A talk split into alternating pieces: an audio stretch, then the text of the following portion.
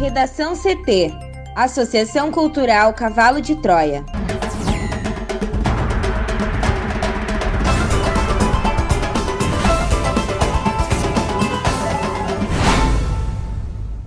Agora, no Redação CT. Governo do Rio Grande do Sul anuncia ajustes nos protocolos de bandeira preta. Petrobras faz quinto reajuste no ano e alinha gasolina e diesel a preço internacional. Contribuinte pode enviar declaração do Imposto de Renda 2021 a partir desta segunda-feira. Justiça suspende aulas presenciais nas escolas públicas e privadas do Rio Grande do Sul.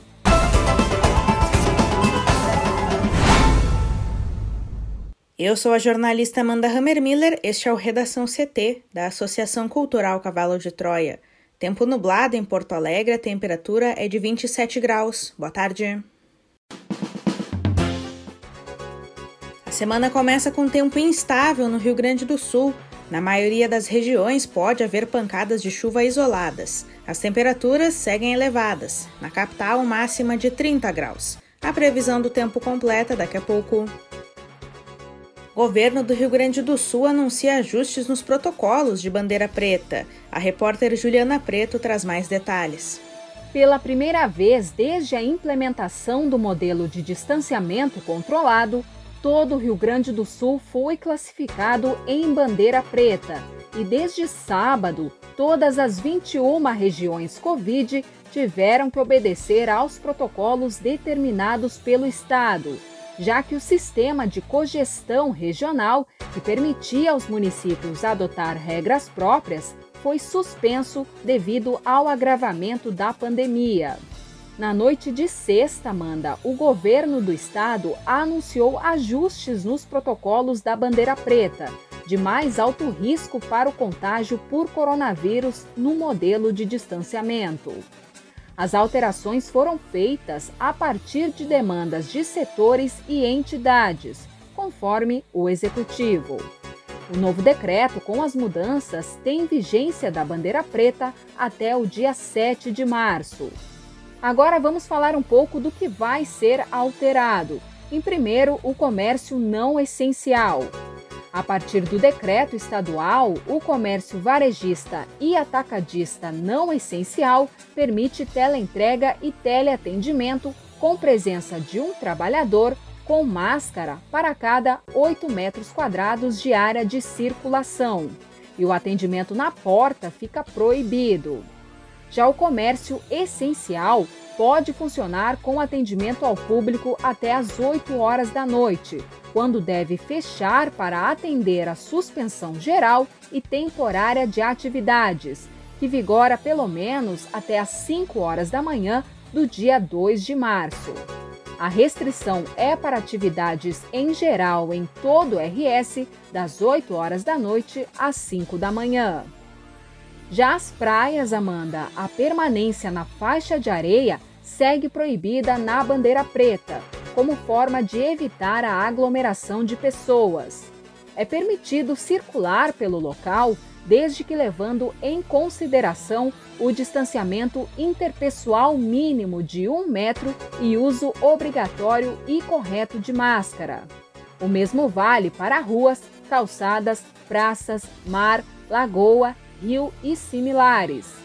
O decreto publicado deixa claro a permissão para o banho de mar, sem permanência prolongada e a prática de esportes aquáticos individuais.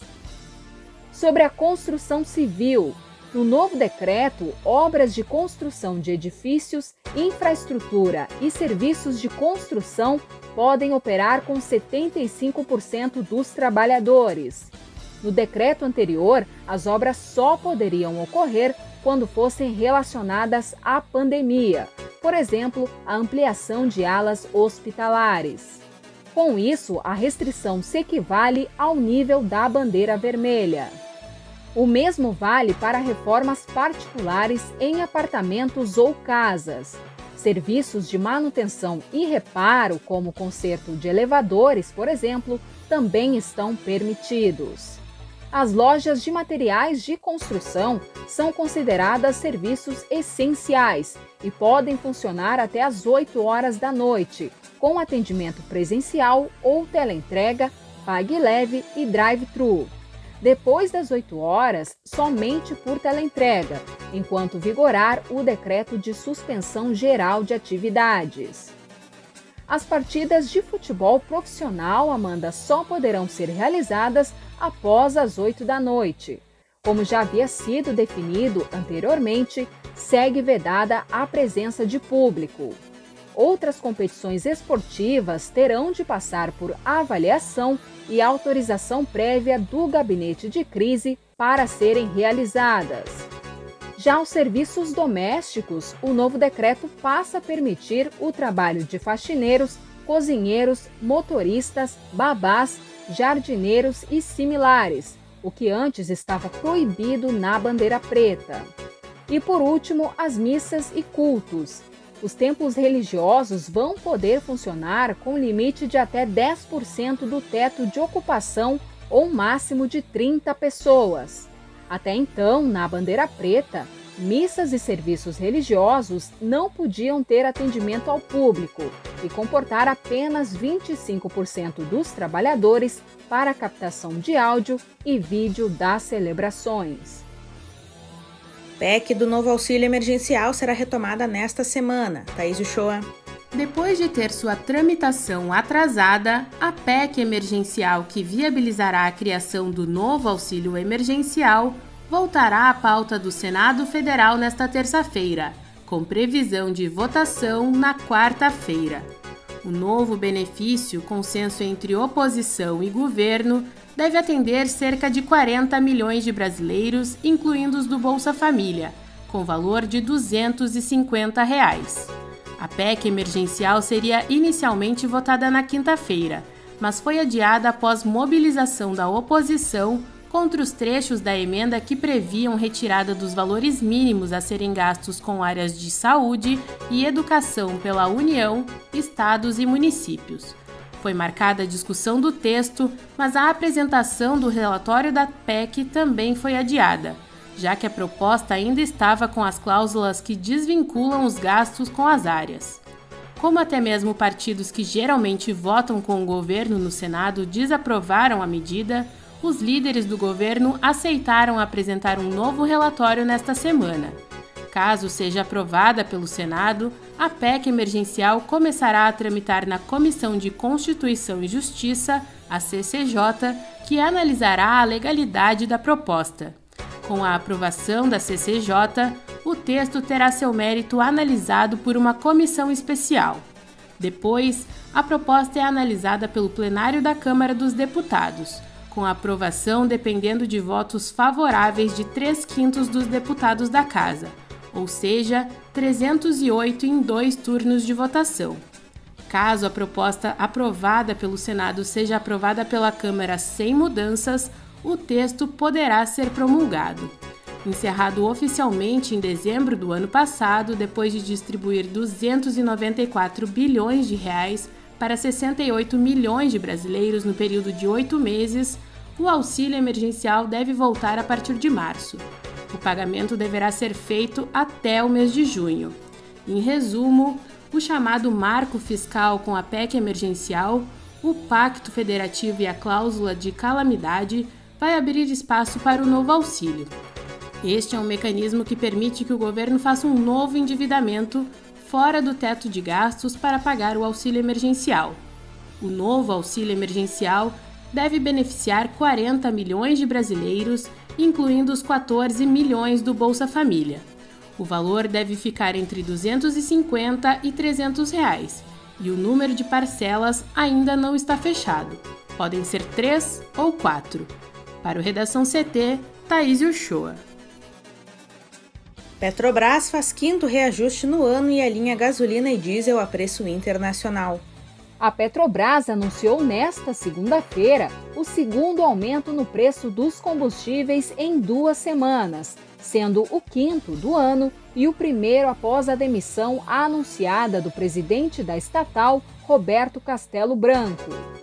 O executivo foi demitido em uma rede social pelo presidente da República Jair Bolsonaro, após ser acusado de praticar aumentos excessivos dos combustíveis. A expectativa é que Castelo Branco deixe o cargo em 20 de março, quando termina o seu mandato. Desta vez, Amanda, a estatal elevou o preço da gasolina em 4,8%, o diesel em 5% e o gás de cozinha em 5,2%, aumentos que passam a valer a partir de amanhã nas refinarias da estatal. No último aumento, em 19 de fevereiro, o diesel subiu 15% e a gasolina 10%. O novo aumento eleva a alta acumulada no ano para 33,9% no caso do diesel 41,6% na gasolina e 17,1% no gás de cozinha. Bolsonaro anunciou, Amanda, que ia zerar os impostos federais sobre o diesel e o gás de cozinha a partir de hoje para amenizar o impacto dos reajustes de preços feitos pela estatal. Mas até o momento, nenhuma medida nesse sentido foi anunciada. E mesmo se tivesse zerado os impostos para o diesel por dois meses e para o gás de cozinha indefinidamente, como havia proposto Bolsonaro, o novo aumento anularia qualquer efeito para o consumidor nos postos de abastecimento. As distribuidoras já haviam inclusive informado a revenda, que são os postos, que não iriam repassar a queda do tributo. A alta dos combustíveis foi o estopim para a demissão do atual presidente da Petrobras, que, assim como seu antecessor, pratica a política de paridade com os preços internacionais, que acompanha a cotação do petróleo e seus derivados no mercado global. A partir de terça-feira, o litro da gasolina estará 12 centavos mais caro nas refinarias subindo para R$ 2,60 o litro, que é uma alta de 4,8% em relação ao preço anterior. Já o diesel terá reajuste de 13 centavos por litro e vai para R$ 2,71, um aumento de 5% contra o último preço praticado pela estatal. E por último, o gás de cozinha, que também terá um aumento de 5,2% para um preço médio da ordem de R$ 39,69 nas refinarias. Esse, Amanda, é o preço do botijão de 13 quilos. Para o Redação CT, Juliana Preto. Foi dada a largada para a entrega da declaração do Imposto de Renda 2021 o contribuinte já pode enviar o documento para a Receita Federal a partir de hoje. Quem já separou os comprovantes ou preencheu o documento assim que a Receita liberou o programa no dia 24 de fevereiro tem grande chance de conseguir um lugar nos primeiros lotes de restituição. O programa IRPF 2021 pode ser baixado no site da Receita Federal nas versões Windows, Linux, macOS e multiplataforma. Também há a opção de acessar o programa pelo celular nas versões iOS e Android. Quanto mais cedo o contribuinte enviar a declaração, mais chance ele tem de receber a restituição nos primeiros lotes. Por lei, o primeiro lote deve atender prioritariamente idosos a partir de 60 anos, pessoas com deficiência e professores que têm o magistério como sua maior fonte de renda. São esperadas 32 milhões de declarações, totalizando 19,6 bilhões de reais, similar à previsão do ano passado. Quem atrasar a entrega terá de pagar multa de 1% sobre o imposto devido ao mês. O valor mínimo é de R$ 165,74 e o máximo é de 20% do imposto devido. Uma das novas regras trazidas pela Receita para o Imposto de Renda 2021 é a declaração pré-preenchida para todos os contribuintes. No ano passado, a facilidade só estava disponível para quem tinha certificado digital. A previsão é de que o serviço esteja disponível a partir desta segunda-feira. A medida visa reduzir o número de documentos que caem na malha fina por erro de digitação ou de informações e agilizar o preenchimento. De acordo com a Receita, cerca de 500 mil declarações caem na malha fina todos os anos. A maioria refere-se à omissão de rendimentos, especialmente dos dependentes. A declaração pré-preenchida já traz as principais informações do contribuinte que são fornecidas à Receita Federal pelas empresas, por bancos, médicos, dentistas, imobiliárias e outros contribuintes. Caso o contribuinte não concorde com as informações, ele pode alterá-las ou acrescentar dados. Para ter acesso ao documento, basta ter um cadastro no Sistema Unificado de Sites do Governo Federal, o gov.br. Se não tiver, é só clicar no link ao lado e preencher. O sistema fará o processo de verificação dupla de segurança para confirmar que se trata mesmo do contribuinte e liberará o acesso.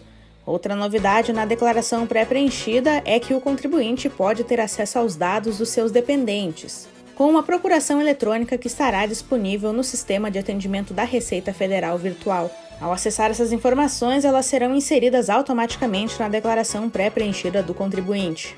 Quanto à obrigação da declaração, ficaram mantidas as mesmas anteriores, além de ser acrescentada somente a do auxílio emergencial.